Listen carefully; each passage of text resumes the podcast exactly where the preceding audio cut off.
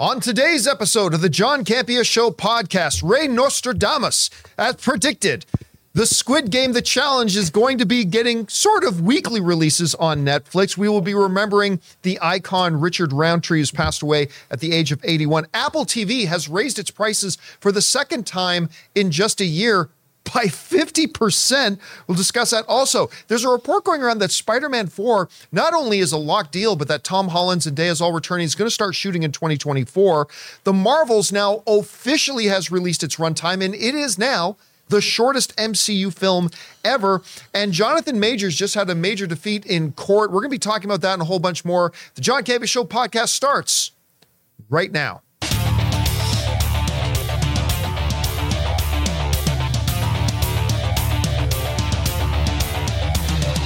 Well, greetings and salutations, everybody. Welcome to the best damn movie related show on the planet Earth, the John Campea Show podcast, coming to you from right here at Hogwarts. I am, of course, your host, John Potter, and it is an awesome honor and privilege, as it is every day, to have you, our international friends, gathered around so we talk about our favorite things in the world movies and movie news, TV and streaming, and all sorts of good stuff. Not just giving you our opinions, but giving you background information and context so you guys can form your own well informed opinions, whether they're the same or completely different from ours. Uh, joining us over here is Ray Muggle Aura. Ray, how you doing? Okay, Dumble John.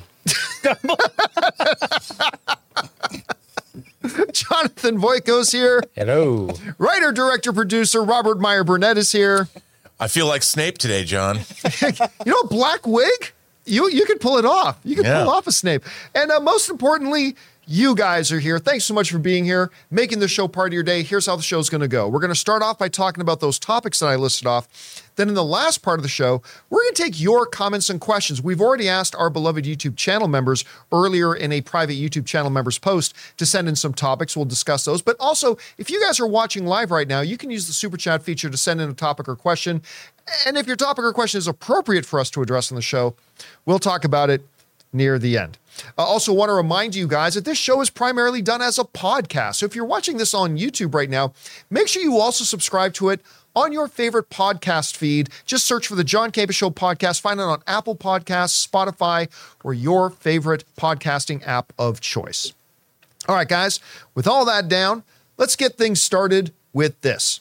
Squid Game The Challenge, the uh, new game show, reality show based on the maybe the most popular Netflix series of all time, Squid Game. They dropped their first trailer the other day, and even I, as somebody who has not been excited about this show, must admit it really got me interested and kind of hooked in. Well, during our discussion about that, Ray Aura threw out a prediction. He said, Netflix isn't going to drop this all at once. He said they're going to re- do this as a week re- release, and he's kind of right. This comes to us from Digital Spy, who write the following. Squid Game The Challenge has confirmed its release schedule, with Netflix revealing that the reality show will air over a three week period. In a new update, Netflix has confirmed that the episodes will be released on a weekly basis from November 22nd until December 6th, with the 10 installments, 10 episodes, being split across the three week period. It is currently unknown how many parts will air on each date. So clearly, it's probably going to be, I'm guessing it's going to be four, three, and three, or four, four, and two, or, you know, something along those lines. Now, this is not new for Netflix. Uh, Netflix has kind of been playing around with these partial split up releases. Uh, Of course, traditionally, Netflix just, you know, a season of TV is coming out, they drop the entire season all at once, right? That's their tradition. But they've been playing in recent years with splitting things up. They did that with the final season of Lucifer. They did that with the last uh, season of Stranger Things. They've also taken a couple of series and experimented with the weekly releases. Uh, I believe Arcane was also another one of those. By the way, my all-time favorite animated show, Arcane. They believed, I believe, they dropped that in three installments. So they're going to do this with Squid Game, and it makes sense, right? You want to build up anticipation and drama, and then let people stew on it, talk about it, buzz about it for a week, and then drop the next set of episodes. You know, Rob, I've been saying for a long time that I believe it is inevitable. Netflix will ultimately, whether it takes two more years, three more years, four more years, they're ultimately going to be going to a weekly release thing. All the stats have just proved Yeah. that works better. Was this the right kind of show to take this approach with? What do you think? Well, I think it is because obviously this is a competition show, and and by definition, who's going to win is built into the appeal of a program like this. Yeah. So if you were to drop it all at once, you know, uh, people would watch the last show just to spoil it. Right. That's the first thing that they would do, and I think that you know for Netflix, this is like an eternity to string it out. You know, Yeah. it's, it's as opposed to making it all just bingeable at once. And I I do think John, this has the potential. I mean, I I really want to see it. It has the potential to be a water cooler show. I think people are going to get really into it. I think people are going to watch this and they're going to be like, who's going to win? They're going to have favorites. They're going to talk about it. At least now they can stretch that excitement out for a couple of weeks because uh, how much value does this show have in six months or a year from now? Right. Once everyone knows who wins. I mean, are people? It's going to be really interesting. I mean, they'll never release the analytics, but it'd be interesting to see in a, in a, in six months or a year what was the drop off like once people know the results. Are they and and once it's out who did win, will people still stick with it and watch the whole thing to the end? See, it well, that will all depend on how good the show is, Yeah, and- absolutely. and how engaged, how it unravels it. But I, while I think this is the right move for them, I actually still think it's a little bit of a missed opportunity because when you're doing this reality-based game show based on the most popular thing you've ever put out, I, I really think they should have done this over more than just three weeks, maybe five weeks. and I- have uh, two episodes at a time because I think. I think it's close to a guaranteed hit as you can get. I think this show's going to be a guaranteed hit for them. I- I do too, and and I think you know what's interesting is the conversation around this. This is the kind of thing that garners subscribers. Yes. Mm-hmm. Once you start hearing the conversation around what's going on, and oh my god, you should see it, blah blah blah, people can be like, oh, I guess I have to subscribe. And even though you know churn is going to be a, a, a probably the norm when it comes to streaming, to know that this kind of thing can generate. I mean, I can't imagine a show that would get more subscribers than this if it's good. Did, did they give a reason why just the three weeks? Nope. Is there something? Because you know what, the, one of the best parts about a show like this is if it's good. After the first episode, you get a week to talk about it. Yeah. Yeah, Uh, that- that's the big to thing. Spread the word. It starts building up, and then people are like, "Oh, maybe I got to subscribe and see this." You know what I mean? Maybe they churn to Netflix for churn to Netflix. But but this is this is consistent with Netflix's philosophy, that uh, apparent philosophy of crawl, then take baby steps, then walk, then run. Because remember, they they kind of did the same thing with Glass Onion, the Knives Out sequel, right? Like instead of going full fledged, which maybe they should have, but instead of going full fledged theatrical releases, which is not something they normally do, they kind of went halfway. They gave it a, a two, what was it, two week release or something like that. And with stuff like this, I think we're going to see them for a year or two, or maybe even three, doing these half measured, like we've gone all at once, let's slowly build up. I don't necessarily agree with that philosophy, but it's the philosophy has its merits. I, I go back to the problem that uh, when wrestling was really popular, what they had, they had Raw one week, right? And then you had to wait for the next one. Then they added SmackDown. And then you kind of felt oversaturated during the week because they had SmackDown and then another show on Saturday. I I I'm scared that, that that's going to happen with this show. In 3 weeks you have 3 episodes during that week. Where's the excitement in between? Well, I mean, it's building up to it though, right? Right, Because right, right. you do have an, a winner at the end, so it's all going to be. A, let's see if this uh, thing works. for them. I, I absolutely think it's the right move compared to just dropping it all at once. I kind of think they should have spread out a little bit more, but let's see how well it works out for them. All right, guys. With that down, let's move on to this. In some sad news, uh, Hollywood has truly lost an icon. And maybe the term icon is a little overused sometimes, but it's not here. Richard Roundtree has passed away at the age of 81. This comes to us from the folks over at Variety who write the following. They said this Richard Roundtree, an icon of blaxploitation film, who starred as Detective John Shaft in Gordon Parks' 1971 action thriller, died Tuesday afternoon after a short battle with pancreatic cancer.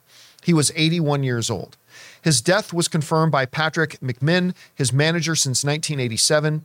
He said Richard's work and career served as a turning point for African American leading men in film, McMinn said in a statement. The impact he had on the industry cannot be overstated.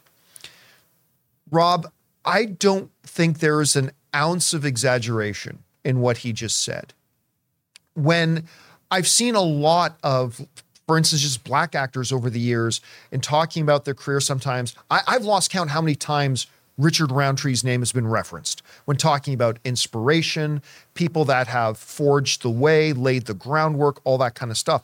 You go back to 1971, which was before I was born, but you go back to that time and like to have a megastar like that emerge. And he kind of became the face also of an entire genre of cinema in many ways and became an inspiration for generations and generations. So much so that even when, you know, Samuel Jackson did his Shaft movies, when he popped up in there, I remember being in the movie theater, there was a big pop in the audience when he showed up.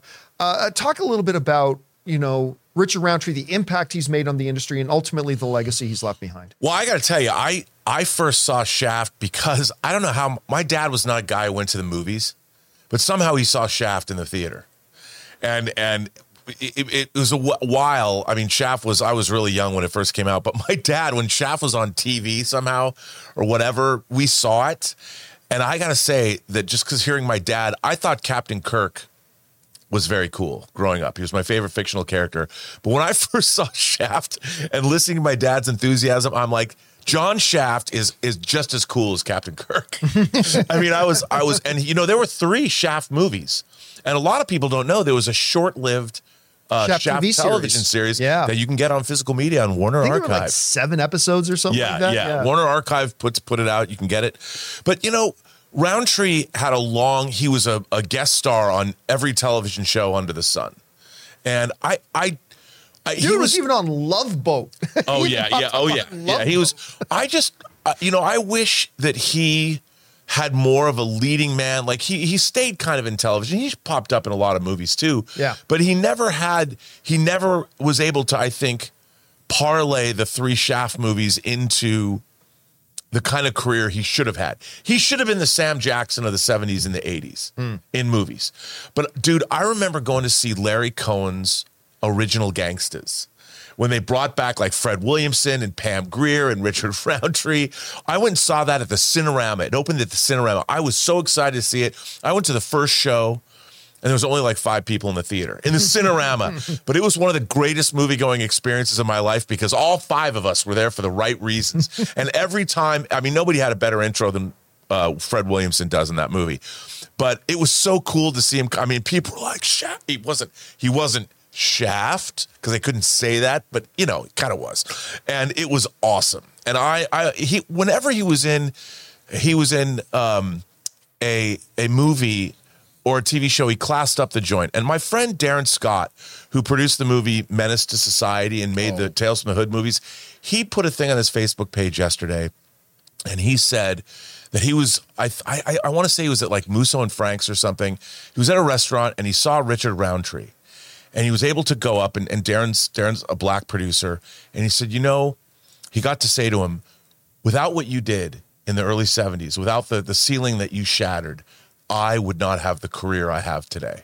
Mm. And I thought, you know, that was it. At that time in the early 70s, he stood as a beacon. I mean, he was the coolest MFer in movies, and yeah. he had the greatest theme song.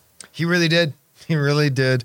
Uh, so, again, for those of you just finding out, Richard Roundtree, a, a, a true, you know, moved the needle icon in our industry, passes away at the age of 81. All right, guys. With that down, let's move on to this, shall we? Apple TV Plus is one of the newest entrants into the battle royale of streaming services, one of the newest entrants into the streaming wars, if you will, the Hunger Games of streaming.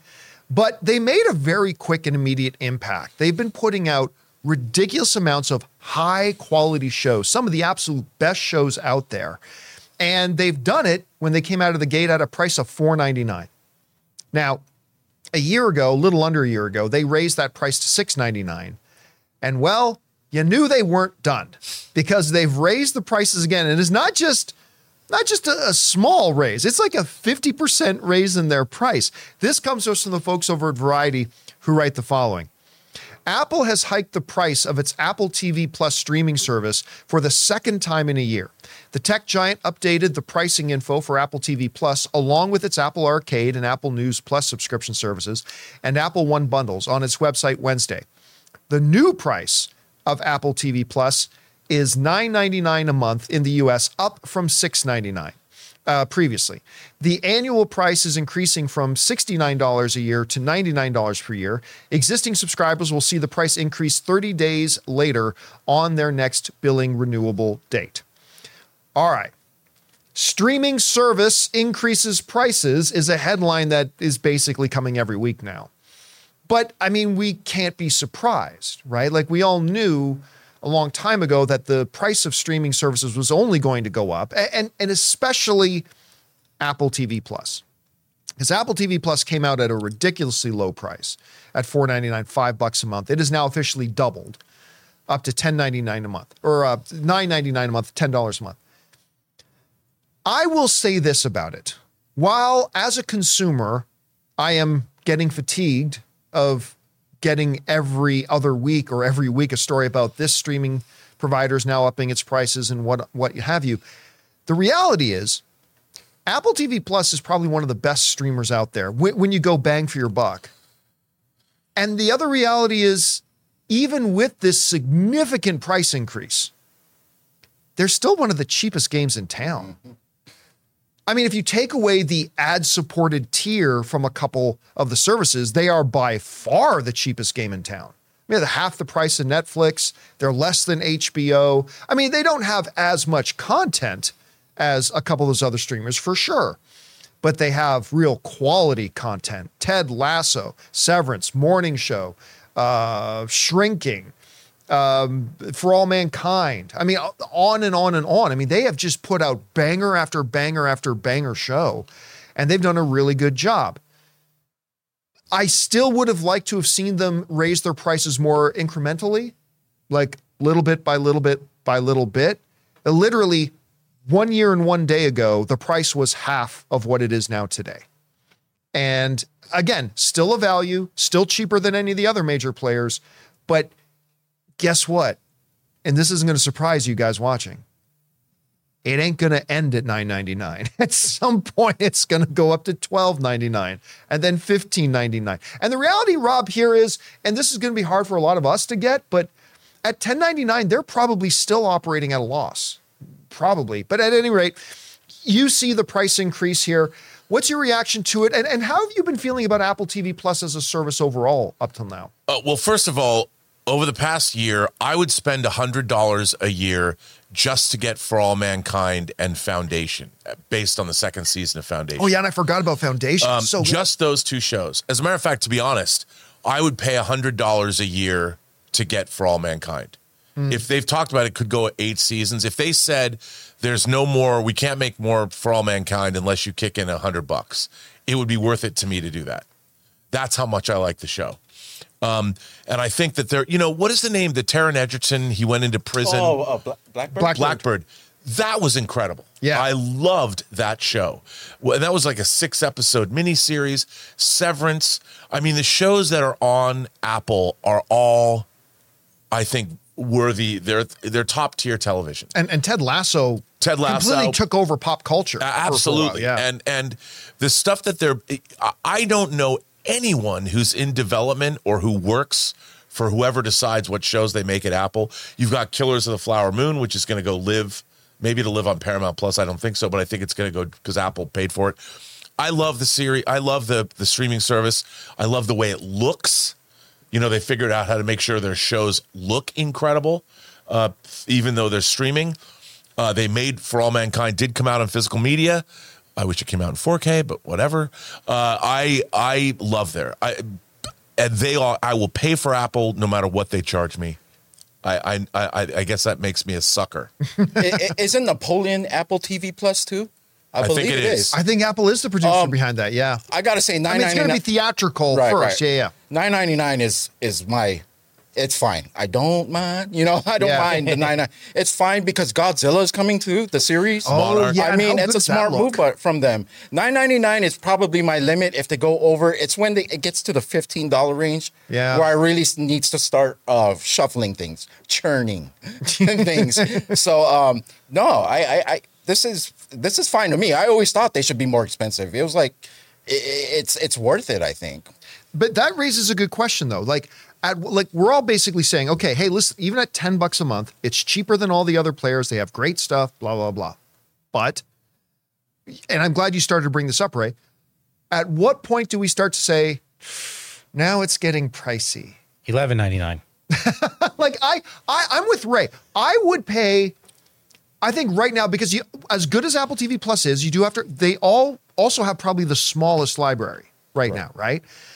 I would probably be willing to go to 15 bucks a month on it, but if they start going over 15 bucks a month, that's where I'm going to have to start questioning where does it live in my must-have streaming services list. I would drop everything else if they if they went up to 15, and I actually I would drop everything else I had just to just keep Apple for right now. That's the way I feel about the service. And I would, uh, John, I think that the the cost of what they're doing, Killers of the Flower Moon being 200 million, I don't know how much Napoleon costs. And Godzilla can't be cheap. Godzilla can't be cheap. I'll bet you their cheap. production they hit like a billion or 2 billion or 3 billion. They've hit a number of, they hit a number where they're like, "Oh, our shareholders are going to look at this and go, they're going to want some kind of return. We can't just make whatever we want." So Well, they're they're being forget- responsible. They also recently announced that Apple TV Plus is committing $2 billion a year to theatrical releases. Yeah.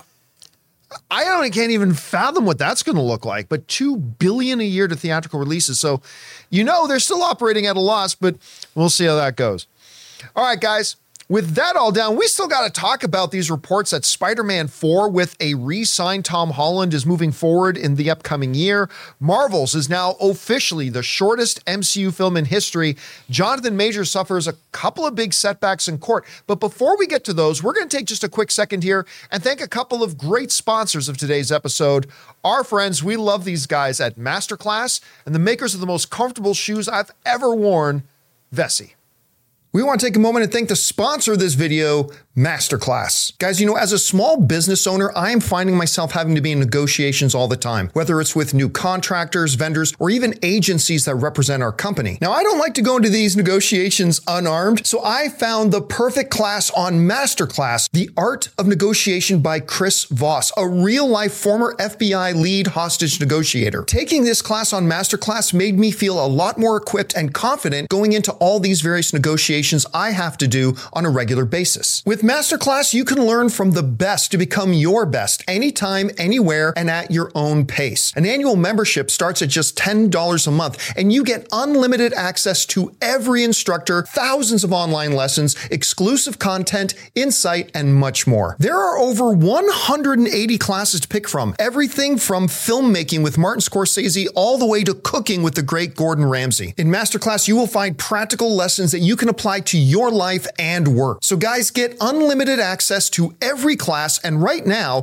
as a John Campea Show listener, you can get 15% off when you go to masterclass.com slash Campea. That's masterclass.com slash Campea for 15% off an annual membership. Masterclass.com slash Campea. Guys, we want to take a second to thank a sponsor of this video, Vessi. Now, you guys know I'm not exactly the most fashion conscious guy in the world, but I love a great pair of shoes that are comfortable and I can wear almost anywhere. And growing up in Canadian winters when my feet got wet a lot, waterproof would be nice too. Enter Vessi. They make the claim that they're not just fashionable and super comfortable, they're also waterproof. Now, you guys remember when I got my first pair of Vessis, I put them to the ultimate waterproof test. I actually stuck my foot in my pool, my feet stayed dry, and the shoes stayed dry.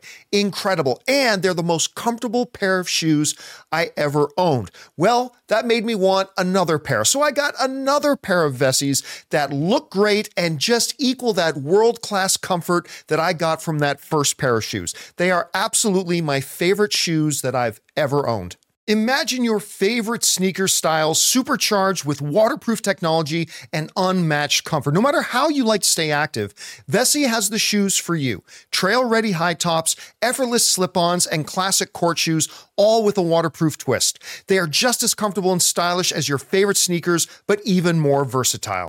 So, guys, if you're anything like me and you want the most comfortable pair of shoes that look great, that you can take out hiking, wear to work, go to the gym, or walk through the water and snow, go to Vessi.com slash Campea and get yourself a pair today. Go to Vessi.com slash Campea and get 15% off your order using the code Campea. And thank you to our friends at Masterclass and Vessi for sponsoring this episode of the John Campea Show podcast. All right, guys, with that down, let's move on to this, shall we? A report is going around right now that not only is a Spider Man 4 on the way, but that Tom Holland has re upped and signed on for new films. And we could be getting it, as a matter of fact, sooner you think they could be going into production on it in 2024. And that is the topic of today's Mint Mobile hotline question of the day. Listen, guys, if you've got a question for the show and like to hear your voice on it, go ahead and call our hotline number anytime 24 7 at 951 268 4259. We pick out one or two every day, and today's is about that Tom Holland rumor. Check it out. Hey, John and crew, this is Skylar from North Carolina. As you guys have probably seen by now, there's rumors going around that Spider-Man 4 could start production in late 2024 and that apparently Tom Holland signed a new deal for a new trilogy of films along with other appearances in the MCU. My question is, if this is true, when the actor strike gets resolved, when do you think Sony and Marvel would announce this? Thanks and bring on the filthy.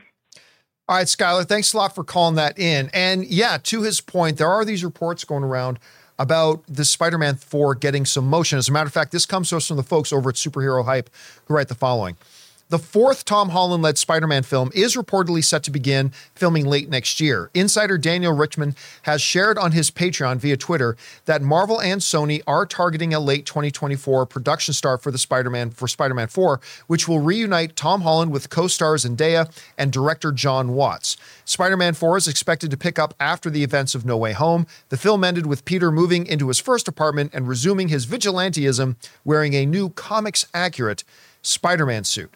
I still think, as much as I like that movie, that my favorite part of that movie was the fact that he got rid of the damn Iron Spider outfit. And that was a big thing of joy to me. All right, look, uh, first of all, need to point this out. This is not coming from one of the top line outlets, all right? This story is not coming from Variety, Hollywood Reporter, Deadline, what have you. It's not coming from any of the top line sources, all right? It's coming from an online person who's got connections to def- definitely good track record, good reputation, often right, sometimes wrong, whatever. But I just want to set the context for this story that this needs to be taken with a grain of salt. All right. That being laid out, I don't think there's anybody in the sacred timeline that hasn't believed that another installment of the Sony directed but Marvel produced Spider Man series with Tom Holland was coming. I mean, we talked about this before. Even last year when Tom Holland was making these comments, oh, maybe it's time to let somebody else play. It's like, who are you trying to kid? You're not done playing this. You're not done playing this whatsoever. It hasn't really helped that all the other stuff that Tom Holland has tried to do has not really worked out so far. I mean, he what was I almost wanted to call it Rosebud. It wasn't Rosebud. Was that Cherry? Cherry, thank you. Cherry was Rosebud, Rosebud. Cherry Rosebud. was terrible. He's done a couple things that haven't really. He's got that Fred Astaire thing coming, which I actually am interested. Yeah, in. me too. Um, he of course did Uncharted, which I know Ray really enjoyed. Ray liked that one a lot. I thought it had its upside. I didn't. I didn't love the thing, but I thought it had some upside. So I mean, I don't think anybody doubted this was going to come. Now I do bring a couple things into question here, though. They're saying they're targeting a late 2024 production start date. Okay, that's great and everything, but we've basically had now for actors only over three months going into our fourth month here pretty soon. And with the writers, five months, six months.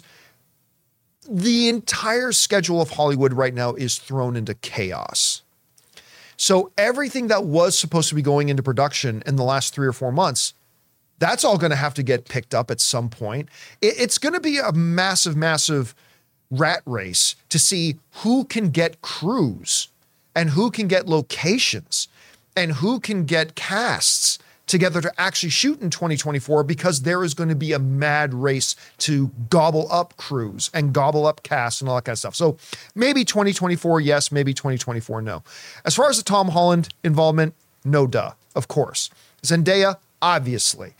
Uh, Jon Watts returning is one that caught my eye a little bit because with his success on the, the first three Spider Man films, and he's doing Star Wars now, you kind of figure that he might be thinking it's time for me to move on and go do other things. If they do indeed get him back, that's actually as exciting to me as Tom Holland coming back because he's one of the prime reasons I think those three Spider Man films work so well. Anyway, Rob, you heard about this report, these rumors going around. I think we all believed it before these reports came out. And again, this report needs to be taken with a grain of salt.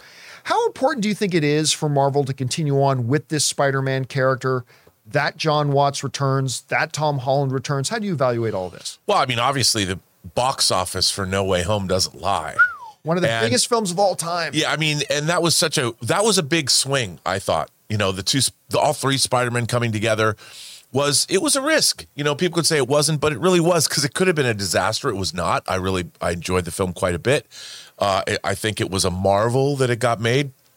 Oh, And sorry, I know that's, that's Oh. terrible. That, I that was low hanging fruit. I'm sorry, but but you know, I think that Tom Holland is really perfect casting as Peter Parker really is. and and he whether the movies are as strong as you want them to be and i think for i think they've been a little overstuffed i would like to see tom holland really become the focus front and center like you've always said now that the iron man suit's gone i would love to see a movie your friendly neighborhood spider-man i could see them calling it that because now he's gone back to his roots um, but I, I think it's a, it's a no brainer, dude. I mean, i i if there's if there's a, a risk averse Hollywood, if there's one thing you could put your money on, John Watson, Spider Man, and Tom Holland, that's that's about as risk averse as you can get.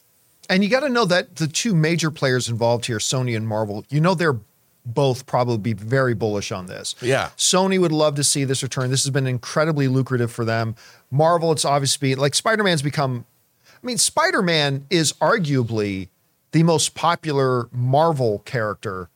Period. I'm not talking about MCU, but I mean he's maybe arguably the most popular comic book character in the world. Depending, I mean, obviously you got to compare that to Batman and Superman as well, but he's right up there, if not at the top spot. So this is something, and it's it's you don't want to reboot it again for a third time in one generation.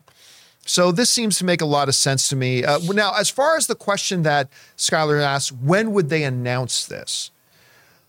I wouldn't expect that they would announce anything until maybe summer of 2024, maybe at a Comic Con or some or a Brazilian festival or something like that. But I don't see there being any need to announce something like this. When even right now we're we'd be if this report is real a still a full year away from when they even start rolling cameras. Also, we're still in an actor strike, yeah. And the last thing they're going to do is announce something like this in the middle of the actors strike. yeah and i don't even see them announcing it shortly after the actor strike is done. So there's all that all right guys with that down let's move on to this shall we The Marvels is coming out here in just a few weeks. And we, you know, we talked yesterday about the fact that they just put out their most alarming uh, news that the review embargo was, wasn't going to lift for until the day before the movie comes out. To me, that's a giant red flag. But whatever. I enjoy the first Captain Marvel movie. I like it. I, I'm having my doubts about this one. They haven't done a great job with the marketing campaign. And some of you might remember about a month or so ago, there was a, a report that went out that suggested that the runtime of the Marvels was going to come in at like one hour and 46, one hour and 47 minutes, which would have made it, if the rumors were true, the shortest Marvel film ever. Well, it's now official. The Marvels is going to be the shortest MCU film by a little bit, as a matter of fact. This comes from the folks over at CBR who wrote the following. Via the film's listing on AMC, that's the movie theater, not the uh, online network, it's now officially confirmed that the Captain Marvel sequel will run for one hour and 45 minutes, breaking the Incredible Hulk and Thor the Dark World's joint record of one hour and 52 minutes as the shortest MCU movie ever made. Disney's confirmation also follows up reports from insiders about the runtime, which is 19 minutes less than Captain Marvel, which was two hours and four minutes. So, a seven minute like when you usually when these types of records get broken it's by like a minute two minutes whatever. This is a full like seven minutes shorter than what was the shortest. As a matter of fact when we go over and look at what the five shortest mcu films have been up till now we get this Ant Man was one hour and 57 minutes. The original Kenneth Branagh Thor movie, one hour and 55. The first Doctor Strange was also 155. Then Thor the Dark World and The Incredible Hulk at one hour and 52 minutes. And now we've got the shortest of all of them, which is The Marvels at an hour and 45. Okay. As I would say, if we were talking about the record longest MCU film, I'll say the same thing. Runtime is no indicator of quality, good or bad. It's just not. An hour, a movie's gonna be three hours. Well, we're gonna have to wait to see the movie to see if three hours was the right runtime for that movie or not. It's not an indication that it's gonna be any worse. It's not an indication it's gonna be any better.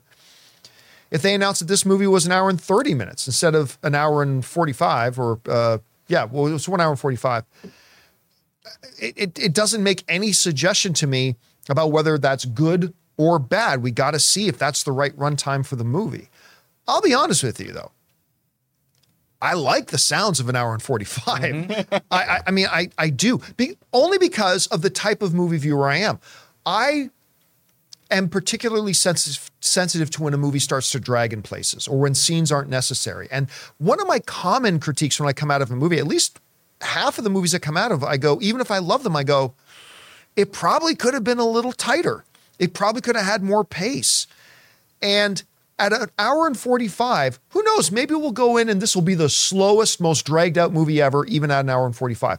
But at least with an hour and 45, I think it incre- it suggests to me that they trimmed out a lot. Anything that wasn't necessary isn't in there. Hopefully that's the case. We'll find out when we see it. I'm still very alarmed by the fact that they're not releasing the review embargo until the day before the movie comes out. So, wah, wah. But listen, it's neither a good nor a bad sign, Rob, but I like hearing an hour and 45. I really do. I don't know. You hear about this runtime. It's now confirmed. What do you think? Well, you know, we were talking about this yesterday, and I heard from Christopher Michael Woodburn, who's a longtime viewer of, of uh, us, both of us, and the shows. And he said, you know, Rob, I think you're missing the missing something that I'm I'm really excited to see this movie. And you and I have kind of taken the position that, eh, doesn't look and even I'm I've I've like written this off and I remember what I was saying about the first Captain Marvel movie that don't underestimate the female audience. This has three strong women char- female characters at its at its core. And maybe we've underestimated this. We're so used to living in our bubble that this movie, I mean, dude, the running time and the embargo gives me pause. Hmm. So I'm saying this with a grain of salt. I think we both want this movie to be good. Oh, absolutely, we do. You know? yeah, 100%. I don't know if it's going to be good, but like you, it doesn't matter how long a movie is. But I think there's more excitement around this movie than maybe we're realizing because we tend to get in our bubble. But one hour and 45 minutes, if you were to look at some of your favorite movies of all time, I bet a lot of them would show up around that running time. Yeah. Mm-hmm. Yeah. If people look into it. And I don't think running time, like you just said, is any indication of quality. A great story is a great story. And I hope it's good. You know, I I got into a discussion with somebody in our comment section the other day, and I hadn't really thought about this. Now, of course, you know, I'm I'm looking forward to seeing the movie. I like the first one. I have some reservations though. The the review embargo is a, is a massive one to me, and it's been a pretty sterile marketing campaign.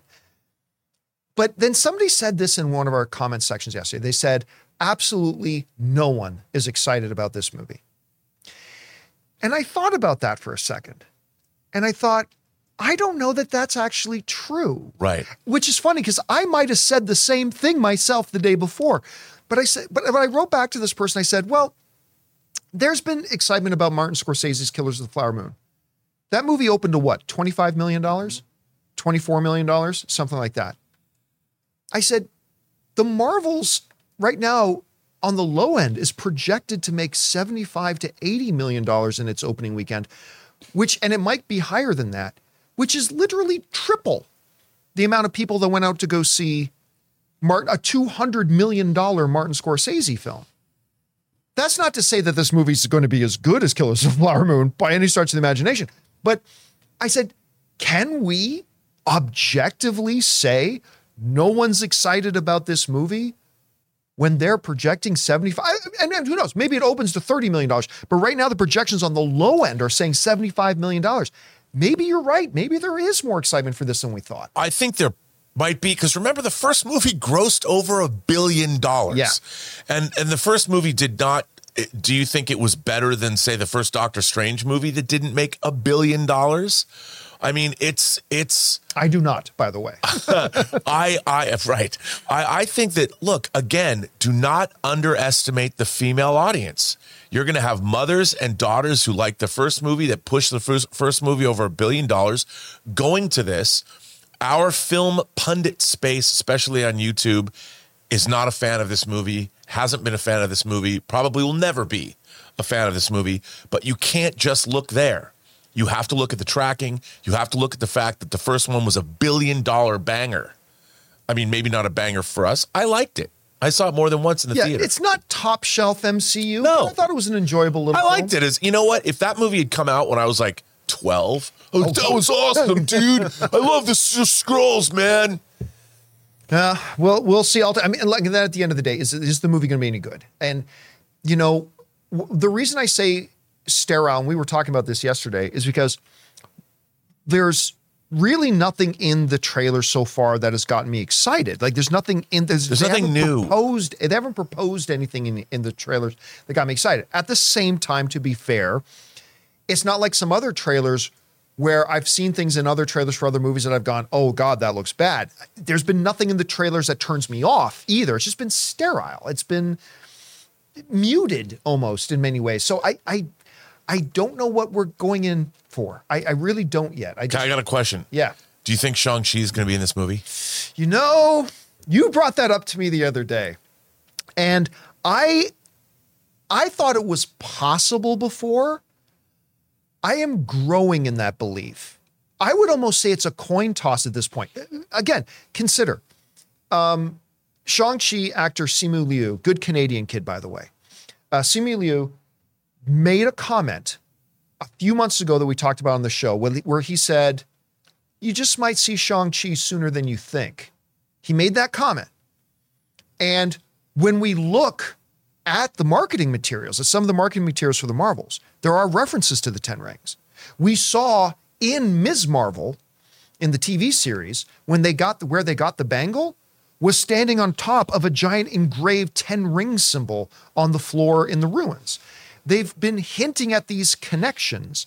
And of course, at the end of Shang-Chi, you have Captain Marvel talking to Shang-Chi. That's a- Yeah. that's that's not exactly definitive proof, but I'm I've gone from like a 10% chance to a straight 50-50 coin toss that we actually see Shang-Chi. And I'm going to be very excited if they do, because I think Shang-Chi is one of the best things they've made in the last couple of years. And if not Shang Chi, what about his sister? The Ten Rings. But she doesn't possess the ring. She's No, more but- just like a gangster. But they might go and talk to her about it, or somehow something. Maybe that, You that's know, possible. girl power and all that. Because they remember at the end of Shang-Chi, what did it say? It didn't say Shang-Chi will return. At the end of Shang-Chi, the words that came out on screen were the 10 rings shall return. So I don't know. We'll we'll see. All right. Guys, with that down, let's move on to this, shall we? Jonathan Majors is, of course, uh, in the headlines for some great reasons. Loki season two is out, and in my opinion, it's much better than season one was. I'm really enjoying Loki season two. But he's also been in the headlines for the wrong reasons. Obviously, he's got some court problems, some serious allegations, and all that kind of stuff. Well, his attorneys submitted a motion to dismiss, basically saying to the court, look, this is not even something that should go to trial. We present this evidence. We think this just needs to be dismissed right now. Well, according to a story in Deadline, uh, that's been rejected. And the court has ruled that there is enough evidence there that he absolutely needs to stand trial. And he lost that motion. This comes us from the folks at Deadline who wrote the following. A New York judge has ruled that actor Jonathan Majors must face trial on domestic abuse charges. In a hearing on Wednesday, New York Supreme Court Judge Michael Gaffey denied a defense motion to dismiss the case and set a start date of November 29th for the trial. Gaffey also revealed, now this is interesting.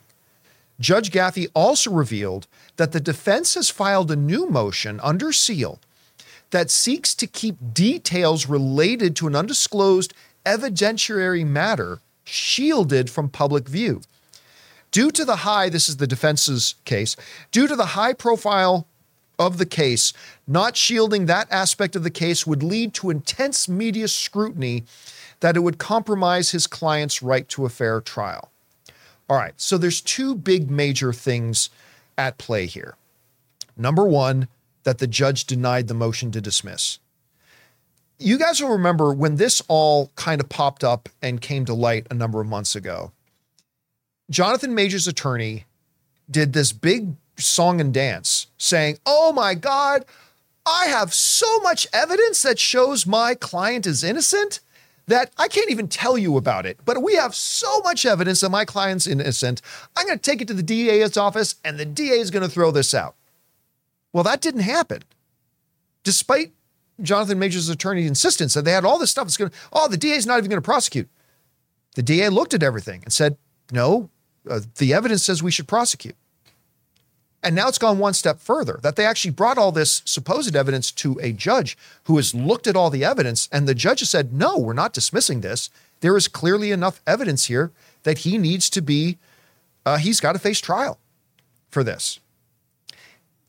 The other interesting thing here is that, again, going back to his attorney's big assertion that I have all this evidence shows how innocent he is, his attorney has now filed a motion asking that the court not let the public know about some of the evidence. Th- that to me, and, and let me bring up the quote again, bring up the NDI again.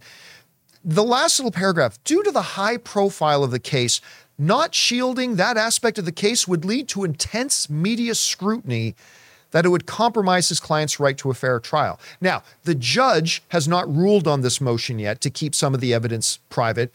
Uh, the judge Gaffey is apparently allowing media companies and members of the public to file an objection because obviously the media wants access to a public court case and stuff like that. But they are asking that some evidence, which obviously is going to lead a lot of people to go, well, what evidence are you trying to keep secret? What evidence? You can take that screen down, Jonathan. What evidence do you not want the public to know about? I thought your your attorney said we got all this evidence that clearly shows the innocence of our of our client. Well, why are you trying to keep now? I do want to point out that it could be something that absolutely does not suggest Jonathan Majors' guilt, but might be per- personally embarrassing, right? I mean, I know if somebody got into my, I don't know, my text messages, I'm not worried about anybody finding something illegal, but there might be some embarrassing stuff I wouldn't want people to see. Like, I, I don't know, for all I know, Jonathan Majors likes to do puppet shows with his dick. Know, everybody. I mean, I don't know. And that has What's nothing to do with his about that? guilt or not. Yeah, I was going to say. I thought that's Friday night, baby. I'm Yeah, just saying, we've all been getting together, and never mind. no, I'm just saying something that doesn't at all Yeah, what was that, suggest his guilt. It might just be personally embarrassing, right? And maybe something like the attorney said that would subject him to real media scrutiny because you know if the media got their hands on something not that but something like that it would be very embarrassing and, and maybe affect his ability to have a fair trial. Look something else i need to point out. The judge denying their motion to dismiss the case what that tells us is that there is enough evidence that he does need to face trial. But it does not mean he's guilty he could very well still now face trial. It's, there have been a lot of cases where a motion to dismiss is denied, but they go on to be found not guilty, right? That could absolutely be the case here. So there's a lot of stuff in here. I know Marvel is just like, can we please get this whole thing over with so we can pick a direction that we need to go in? Anyway, Rob, you read about the details and everything here that we've seen. What's your reaction to this? Well, I, I to me it's a little disappointing because I really like Jonathan Majors as a performer. I mean, loved him in Creed. You know, He's fabulous. I love him as an actor. He's so good, and everything I've seen him in, I've really enjoyed him. And you know, I wanted to see him have a flourishing career. I want to see this. Ma- is it magazine? The body Magazine Dreams. magazine, Magazine dreams. Dreams, Really want to see magazine Yeah. dreams. Looking forward to that. Um, and this is, you know, this is unfortunate because this this could be a career destroying case depending on what comes out. So I'm hoping for the best. I hope justice is served, but um, you know, we're just gonna have to wait and see. It it gives me no pleasure to hear about this. I remember when this source came came up, I made the comment that I hope it's not true. And I had some people coming out at me and saying, like, so you're saying you want him to get away with it? I'm like, no, no, no, no, no. Yeah. I'm hoping it's not true. I'm not Eh. saying I want him to get away with it if he's guilty. Yeah, Not any- at all. I'm just saying, as a fan of ridiculous to say his. I hope that what the evidence will show is that he's not guilty, that he didn't do anything. Hundred percent. But if he if he did do it, then yes, accountability needs. to Yeah, that's why I say I hope justice is served. And when you can say that either way, innocent, guilty, whatever whatever is the truth, it should come out and and the truth shall prevail. Here's something interesting. Is going to be now. What does the judge do with this motion to seal some of the evidence? What what like because look, we are all children at heart. We had never had any intention of going into that drawer until mom said, "Don't ever open that drawer." now I must open the drawer. Like I, I have to admit now, I want to know what is this evidence? Oh, come on. I, I- look, I'm not saying it's mature. I'm not saying it's right. I'm just admitting it. Come on. We're Well- all curious to know. But but you're not wrong in the sense that why would this why would this be uh, this is this is evidence that's been presented that people want sealed. That's never a good sign. Because they're saying it'll be prejudicial to a jury and it'll be prejudicial to the, the public at large and to future employers. So yeah, it'll be interesting to see uh, how this all turns out. Again, now the start date is November 29th. Again, I'm going to maintain the position I've always had. I hope it's not true. I really do. I am very curious to find out what is the stuff they want to keep sealed. Uh, but hopefully, once the court case starts, they can get through it rather quickly and get to whatever determination they're going to get to. And for now, we'll just keep watching Loki season two and try to forget about the drama that's going on in the courts there right now. All right, guys with all that down, we're now going to move over and start taking your live comments and questions. Of course, we're going to get to the topics that our beloved YouTube channel members have sent in, but if you're watching live, you have the opportunity to fire in a comment or question for us to address, at least for the next couple of minutes while we leave the super chats open for a little bit longer. But before we do, we're going to take another moment and thank another sponsor of the John Campea Show podcast today, my mobile service provider, and they should be yours, Mint Mobile. Guys, we want to take a second to thank a sponsor of today's video. Mint Mobile. Signing your life away to a big wireless provider is kind of like being trapped on a roller coaster from hell. Sure, it looks like fun at first. They probably even threw in a free phone, but now you can't get off. Month after month of insane bills and unexpected thrills, uh, like overages and surprise fees. If that sounds like your current big wireless plan, it's time to get off the ride with Mint Mobile. For a limited time, wireless plans from Mint Mobile are just $15 a month. That's unlimited talk, text, and data for just 15 bucks a month. You guys know before I came to Mint Mobile, I was paying triple what I am paying now on the standard big wireless plan, and I will never go back. All plans come with unlimited talk, text, and high speed data delivered on the nation's largest 5G network. Use your own phone with any Mint Mobile plan and bring your phone number along with all your existing contacts. To get your new unlimited wireless plan for just 15 bucks a month and get the plan shipped right to your door for free, go to mintmobile.com slash Campea. That's mintmobile.com slash Campea. Cut your wireless bill to just 15 bucks a month at mintmobile.com slash Campea. And thank you to our friends at Mint Mobile for sponsoring this episode. All right, guys, with that down, let's get over and start taking your questions here, shall we? Jonathan, what do we got up first? We got Christian uh, Baby who says, uh, My girlfriend and I were having a little bit of a debate, and I was curious about your input, John. Which MCU movie do you like more, the very first Guardians of the Galaxy or Captain America Winter Soldier? I like Guardians of the Galaxy. Tell you what, a month ago, I easily, without any hesitation, would have said Winter Soldier. Because of my wife's obsession with Guardians of the Galaxy 3 and rewatching all the Guardian stuff, including the Christmas special, multiple times, I sat down with her a couple weeks ago and rewatched Guardians of the Galaxy 1. And it's been a while since I did. I been a while. forgot, Rob, how extraordinary that movie is.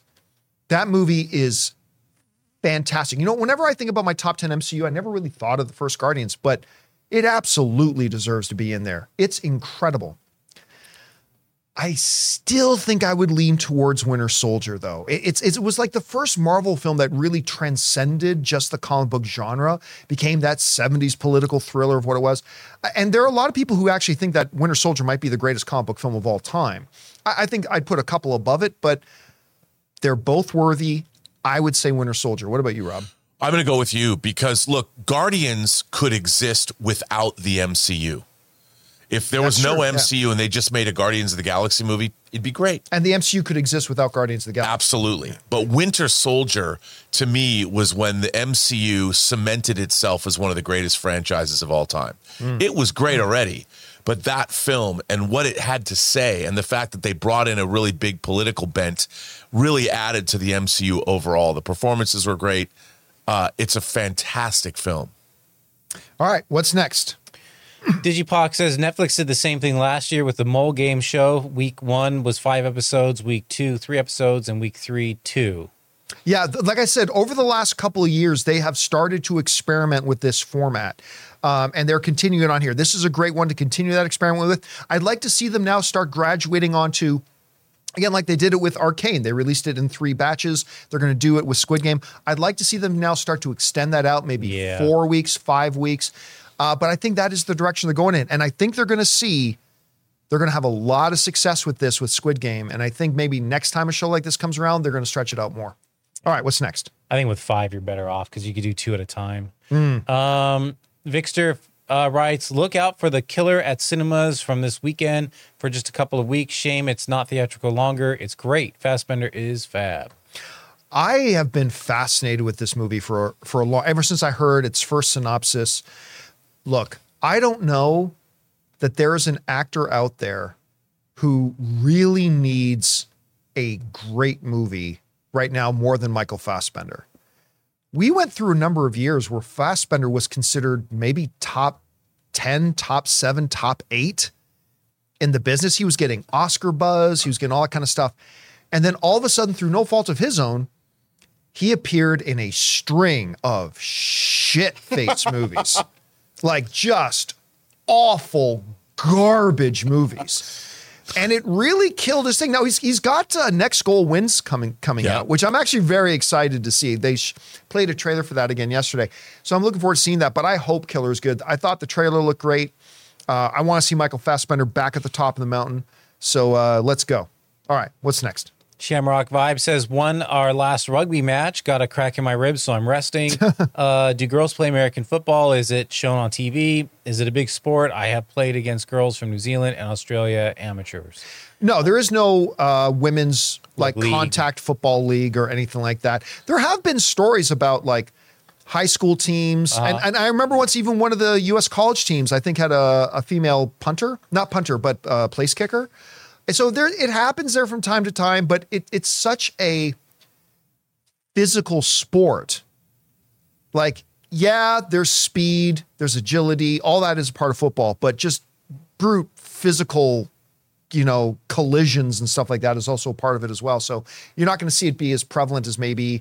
I, I think you know you have a better chance of maybe someday seeing a female player in the NBA, or seeing a female player in in another sport like that, but probably not football.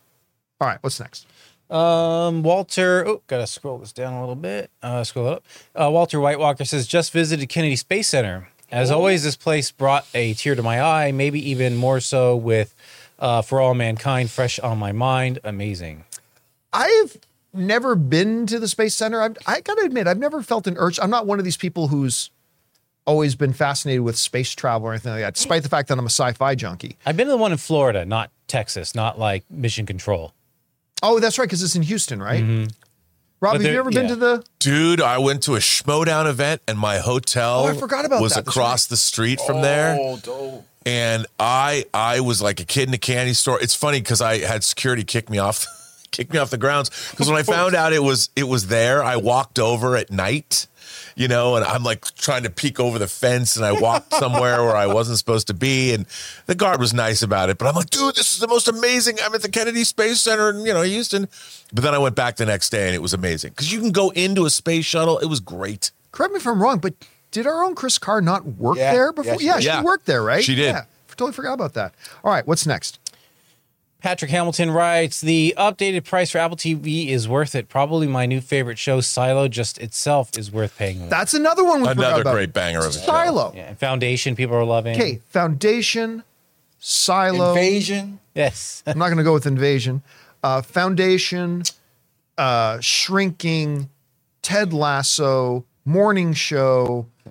I mean, it just Severance. Severance. The list list keeps going. They have really been killing it Like absolutely. I think a sleeper has been slow horses. Not a lot of people view it, but I enjoyed it. Yeah, no, listen, I've never heard one person say a bad thing about it. So, I mean, they've just been the only one that I have not liked, that I've straight up not liked, despite the fact that I love the lead guy in it, was Jason Momoa's See. See. I Yeah. didn't like See at all. But other than that, almost everything I've watched on Apple TV. Wait, Slow has Horse killed is the. Gary Oldman spy show. Yeah. Yeah. That's another great show. Yeah, it's fun. It's good. All right, what's next? Okay. Um, Asper writes, "Hi, Bob, uh, for all mankind after show." Uh, oh, that would be a good like after show like title. Hi, Bob. It's a Yeah, little well, late, but yeah, Yeah, I 'Cause they don't do it anymore. I, dude, I, I mean, Ray Ora and I should do an after show, man. I'm telling you. you know what? You, the two of you should do seriously. Go to space. no, a, a for Oh. all mankind from episode one one, a a rewatch. Yeah, like a We've talked about that. yeah, Yeah, retrospective leading up to leading up to the Yeah. next season or whatever. Yep. And we have to buy spacesuits.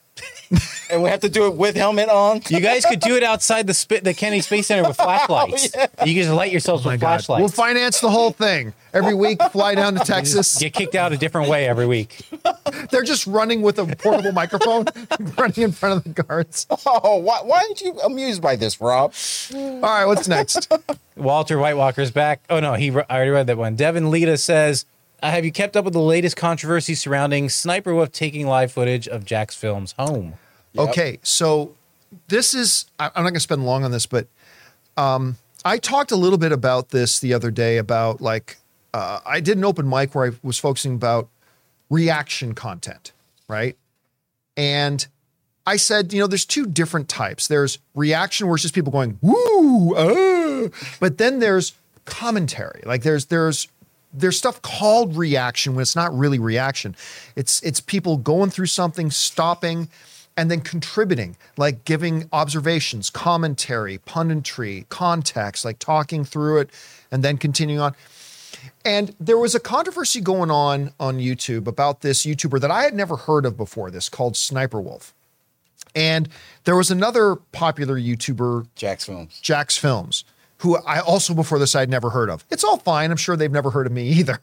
But where Jack's Films was really pointing out that this sniper wolf is just a thief. Now I I'm I'm not saying that. I don't watch the content, so I don't know. But was basically saying this sniper wolf doesn't do anything with these videos. She literally just steals other people's videos and then goes, what? Whoa, and, and all that kind of stuff. So Jack's Films was kind of calling out that thing. And I talked about that a little bit on open mic. For those of you who've not seen, though, it took a drastic turn. Rob, I don't know if you heard about this. Oh, I yes, I've been keeping Oh, up with the man. yes. So, look, I- I, I said when I was doing my open mic, I don't have any opinion on this because, I mean, yeah, it, it does seem a little shady just stealing people's content and going woo woo woo to it, and you get millions of views when the people who create the content don't get any, and taking out their watermarks and all that kind of stuff.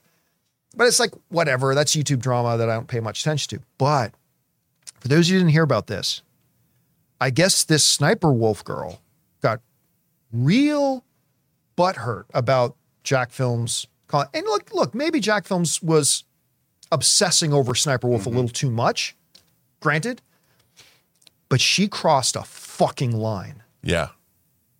This Sniper Wolf girl with her millions of followers on Instagram and ever, she actually made a video going to his fucking house, showed his address. He's inside with his wife. And I, I, I'm, I'm, I'm- look, I'm going to tell you this honestly. I contemplated leaving YouTube because YouTube did nothing about it. No, they were like, "She's sorry." She made money for them. YouTube did nothing about it. She literally went, listen, you fucking asshole. You literally now just put that guy's life in danger.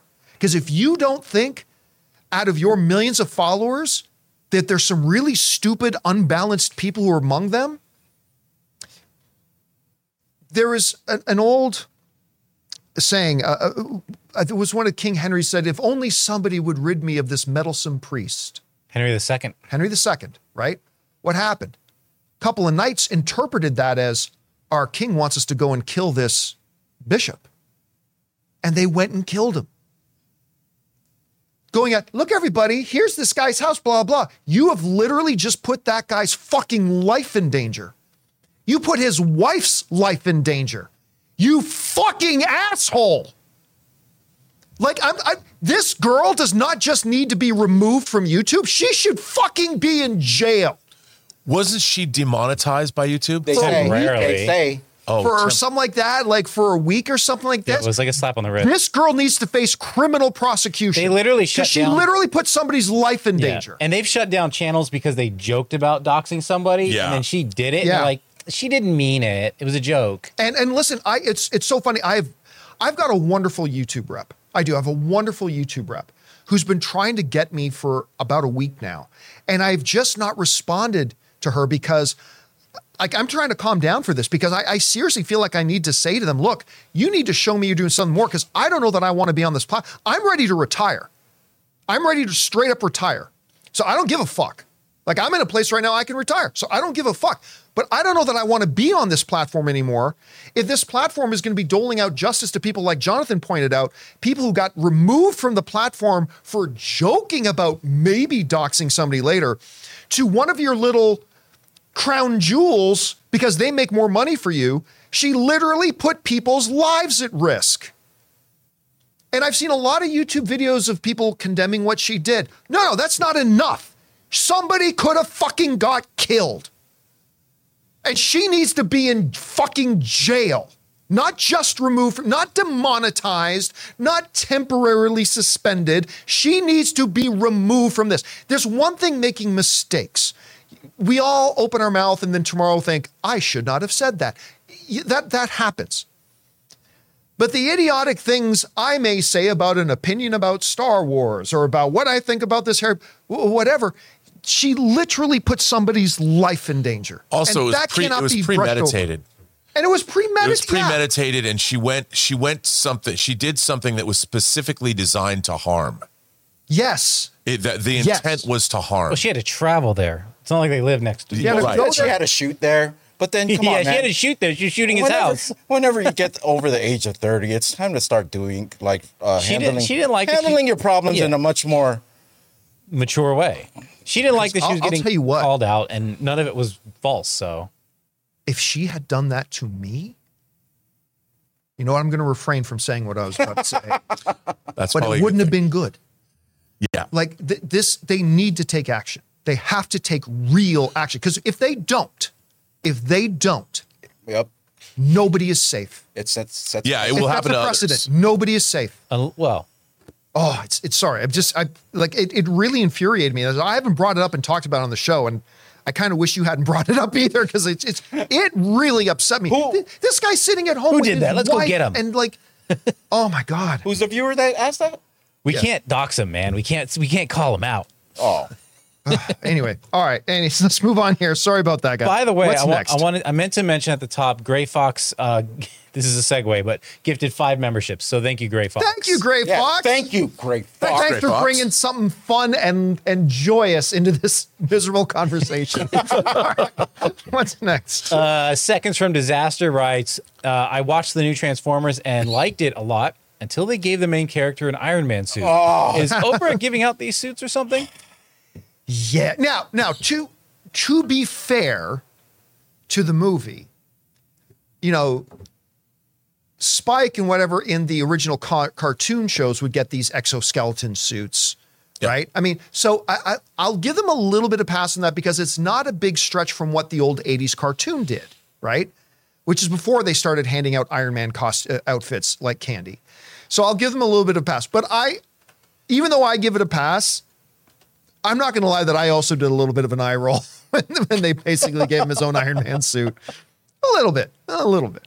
All right, what's next? By the way, speaking of Transformers, I'm just going to segue real quick. Did you know that Hasbro has a 24 hour live feed of G.I. Joe cartoons? Yes. I did not know that. It's I just did a not. running feed of G.I. Joe on Hasbro, like Really? the old original cartoons. That's actually pretty cool. I'm gonna have to go look at that. Uh, Time for some Serpentor revisiting. yeah. Yeah. So he could get his butt kicked in one fight. Never to return again. Great Fox with some support. Thank you so much. Um, and then Matt sent uh, Matt sends a super chat. Been doing a deep dive into Carpenter's movies. Uh, of course, the best are Halloween and The Thing, but other greats of his are Christine. Christine. They live I wanted to see the re-release of They Live in Theaters. Vampires, uh, thoughts on those? L- look, one of the most unpopular beliefs and opinions that I have about movies is that the original Halloween is not actually that good.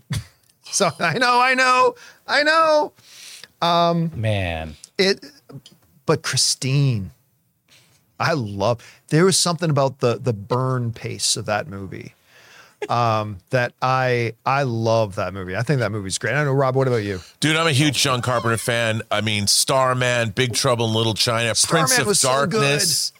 I mean, In the Mouth of Madness. Even go back to watch his first film, Dark Star, Assault on Precinct 13. Ah, yeah. He's got a lot of great stuff. All right, what's next? All right, we'll move on to tips here, or not. I don't want to keep saying tips, but our member chats. Uh, the Super Ranger Mud Truck writes, "Have you seen the movie Hyena Road? It's pretty good. It's about the Canadian Army trying to pull or build a road in the Middle East. A decent flick." I mean, be honest, I've never even heard of it, but uh, now that you mentioned, I'm going to have to go and see if I can find it. Try to check it out.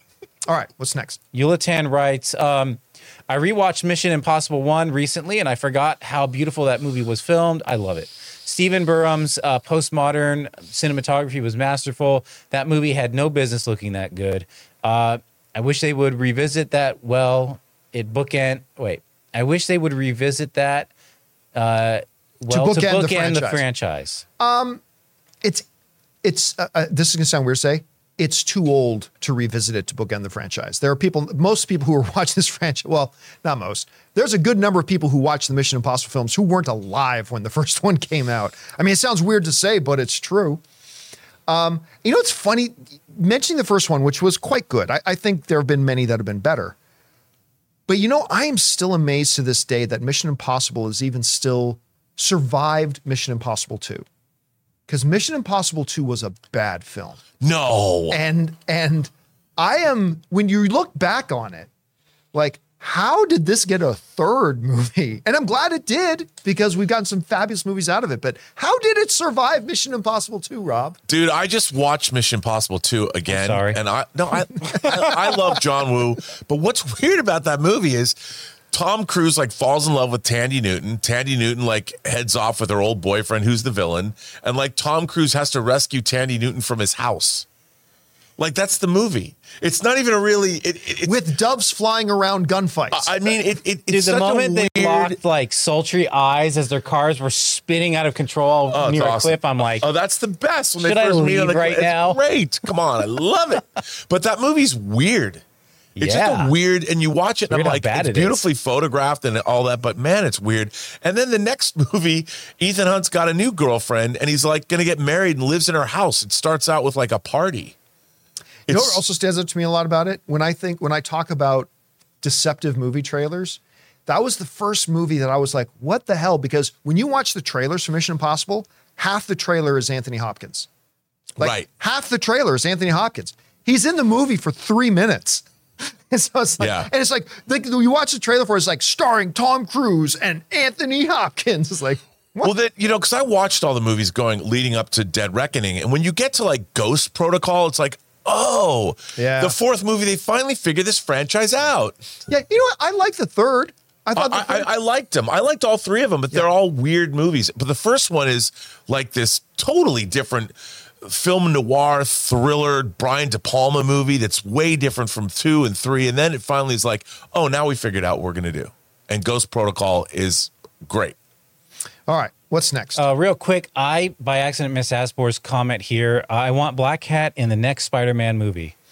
I don't really care about what characters they put in these movies because it, it, it really just comes down to do they write the whatever characters they do put in well. I always go back to this one. Doctor Doom, unarguably one of the greatest comic book villains in history. They put him in three movies and, they didn't make any of those movies good, right? It's all about how you write the character. So you start with your story, then worry about which characters you want to put in there. All right, what's next? Um, Alan writes, "Happy Wednesday, Campea crew. I have decided to get the ad version of Disney Plus due to the price increase. Do we know if there will be ads during movies? I feel that ads during movies ruin the flow, so that would be annoying. Oh, there absolutely is going to be ads in the movies. 100%. You want to pay the cheaper price for the ad supported? You're going to get ad supported. But Ray was actually just compl- What were you talking about, Ray, with about the ad supported? I was saying when I was watching the last episode of Loki, it felt like the two or three ads that came on they came during in the middle of like important conversations when you're in like in the mix of like a a show like that's what annoys me about if you whoever has still has cable television especially like movies on TNT right before something cool happens or like maybe the tr- or, or in the middle of the Rocky training montage they'll cut to a commercial. Like nobody goes through it and goes hey which they shouldn't I understand but Loki is one new episode per week you got to have somebody there going okay this is a good part where to put the ad in because it broke from my actual viewing of Loki, I actually had to rewind to figure out what the conversation was about because the ad was so long and it broke in the middle of it. It- it- It's just something that annoyed me. I'm pretty sure that uh, I'm hoping it annoyed other people, unless I'm just being like a, a complainer right now. but yeah. All right, what's next? And then that reminded me that on Monday I had missed this one because it popped in right when we were ending the show. Uh, Frankie C just says they cut through. Actually, I answered that. Oh, did on, you uh, cover open that mic- one? I answered that on open mic Great, because yesterday. I saw yeah. that and I was like, I don't think we covered that. We didn't, so I made sure I made a point of answering that on open mic yesterday. All right. Uh, Red One writes, uh, I was thinking about the genesis of MCU and was curious when Disney acquired Marvel, was there no attempt from Paramount to try to counter that bid and continue producing MCU films? I completely forgot that Paramount was behind the first few MCU, MCU movies and was curious why they never tried to keep their hands off its IP. because in buying Marvel, first of all, at the time, the IP never showed itself to be all that profitable. Mm-hmm. Right? Like we always think in terms of what we know it to be now, but at the time, there was really no evidence that it was going to be monstrous or big or huge. Also, selling Marvel, you they weren't just buying rights to the movies; they were buying the Marvel company. And there's probably a lot of that that Paramount had no interest in owning. I don't think Paramount had any interest in being in the comic book business or being in all that kind of stuff. So it's a little bit more complex than that. Look, did Paramount probably make a few phone calls about, hey, can we keep making be part of these movies? I'm sure that happened, but you know, when they looked at what the risk was at Disney. Now, again, we all look back and say, that wasn't a risk. Oh, it was. It was a risk. Uh, they got it for the right price, Disney did, but yeah, there's it was just a little bit more complicated than just trying to get the rights to do certain movies. It was like it was an entire facet of the business that Paramount probably didn't want to have any part of. And at the time, who knew the kind of money it could make? All right, what's next? We got uh, CJ Rebirth who writes, I'm loving the second season of Loki so far, a lot more than the first one. And a few times now, I've wanted to have McDonald's after. You should have it during. Uh, I'm also relieved that they didn't have Sylvie kill uh, Victor Timely in last week's episode. Would have been kind of repetitive uh, had had they done that. Yeah, look, I, I've said it before. I'll say it again. I'm really preferring this season of Loki so far over um, season one. Now, Marvel shows tend to have strong starts to their shows. I liked the first episode of She Hulk. We saw where that went. I really liked the first episode of Obi Wan. We saw where that went. Right? They tend to start strong. We'll see if Loki season two can end strong, but so far I'm really liking what we're getting. All right, time for two more. What's next? All right, we've got King Daddy Goat who says, "Hey everyone, John, I couldn't help but think you looked like Eugene Levy and Ernest Borgnine had a baby." That was yesterday's. Uh, anyway, oh, when I had the uh, when I had the outfit on. I don't think this case looks good for majors. With all that that been said today, uh, do you see a positive outcome? Because my optimism has faded fast. Thanks, bring on on the filthy. Absolutely, hundred percent. Again, look, let, let me emphasize this: the two things to keep in mind. The fact that the judge denied the motion to dismiss, what that tells us is there is enough evidence and proof there that the judge feels he needs to go to trial for this. Going to trial does not mean guilty, right? It, it should be in no way being interpreted as a sign of guilt. It just says there is enough there that it warrants a trial. And many times, motions to dismiss lose, like Jonathan Majors did, but the person still goes on to be found not guilty, right? So it, it is it should not be interpreted as a sign of guilt. The only reason it becomes interesting to me is again going back to this big song and dance that not Majors, but Majors' lawyer made when all this started saying, Oh, I've got so much obvious evidence that this isn't even going to go to trial. The DA is going to throw this out right away. And what did the DA do? The DA said, No, there's a lot of evidence here that says we should be prosecuting this, so we're going to prosecute it. Well, then all that evidence, you filed a motion to dismiss and it goes in front of the judge. And the judge looked at it and goes, no, there's sufficient evidence here that he should be standing trial for this. And now we're hearing that his lawyer is going, hey, a judge can, uh, know, can uh, we not let the public know about some of the evidence? And, and that, again, that is not an indication of guilt. I'm just saying it really piques a lot of our curiosity. So, yes, there absolutely is, is many ways that this could still go in Jonathan Majors' favor. Absolutely. Um, so, yeah, I, I wouldn't worry about much more until we start hearing what the actual evidence is, until the trial starts, depending on how much evidence we're allowed to know about. And uh, we'll see where that goes then. All right, last one. What's next? All right, Imperial Executioner writes, "Hey crew, there are many images of the boys cast in Gen V, like posters on the wall, marketing materials, etc. Would those actors from the boys get to see and approve those materials, or would the studio have asked for some leeway to make stuff like that for the Gen V show? Thanks, you are all awesome." Nope, they don't need any permission need whatsoever. it. Especially if those images. Now, look, if they wanted the guy who played the Deep, well, that's not a good example because the Deep was in Gen V. he physically was there. But let's say uh, Queen Maeve. They got the girl who played uh, Queen Maeve and they wanted her to come in for a photo shoot to use photos in there. Oh, yeah, she would have been paid for that. But if they just took like still images from stuff they already shot, um, I, they're they're allowed to use that. That's different from them recreating her in CGI and recreating her character. Pictures on the wall of something that was already in in the universe. I, don't- I don't think they need their permission, nor do they get compensated for that. And I'll be. I, I don't think they should for a still image. I don't know. What do you think, Rob? No, I think you're absolutely right. I mean, if they brought somebody in to shoot a bit, they'd have to be paid for that day. And, you know, it's also a scale if you don't say anything. If an actor just comes in and doesn't have doesn't speak words, that's all part of how much somebody gets paid. You know, it's it's it's a, an extra role. But they might have given him a stipend of some kind. Yeah, I doubt it. I know. I but doubt it, maybe. All right, guys, with that down, that'll do it for today's episode of the John Campea Show podcast. Thank you so much for being here, making this show part of your day. Big special thank you to all of our YouTube channel members and those of you in the live chat who sent in super chats. Number one, because you gave us great fun things to talk about. But number two, you supported our channel as you did it. And all of us involved with the show, thank you guys so very much for your support. Don't forget to come on back and join us again for tomorrow's episode. So I want to thank the people in the room with me Ray Ora, Jonathan Voico, Later. writer, director, producer Robert Meyer Burnett. My name's John Campea, and until next time, my friends, bye bye.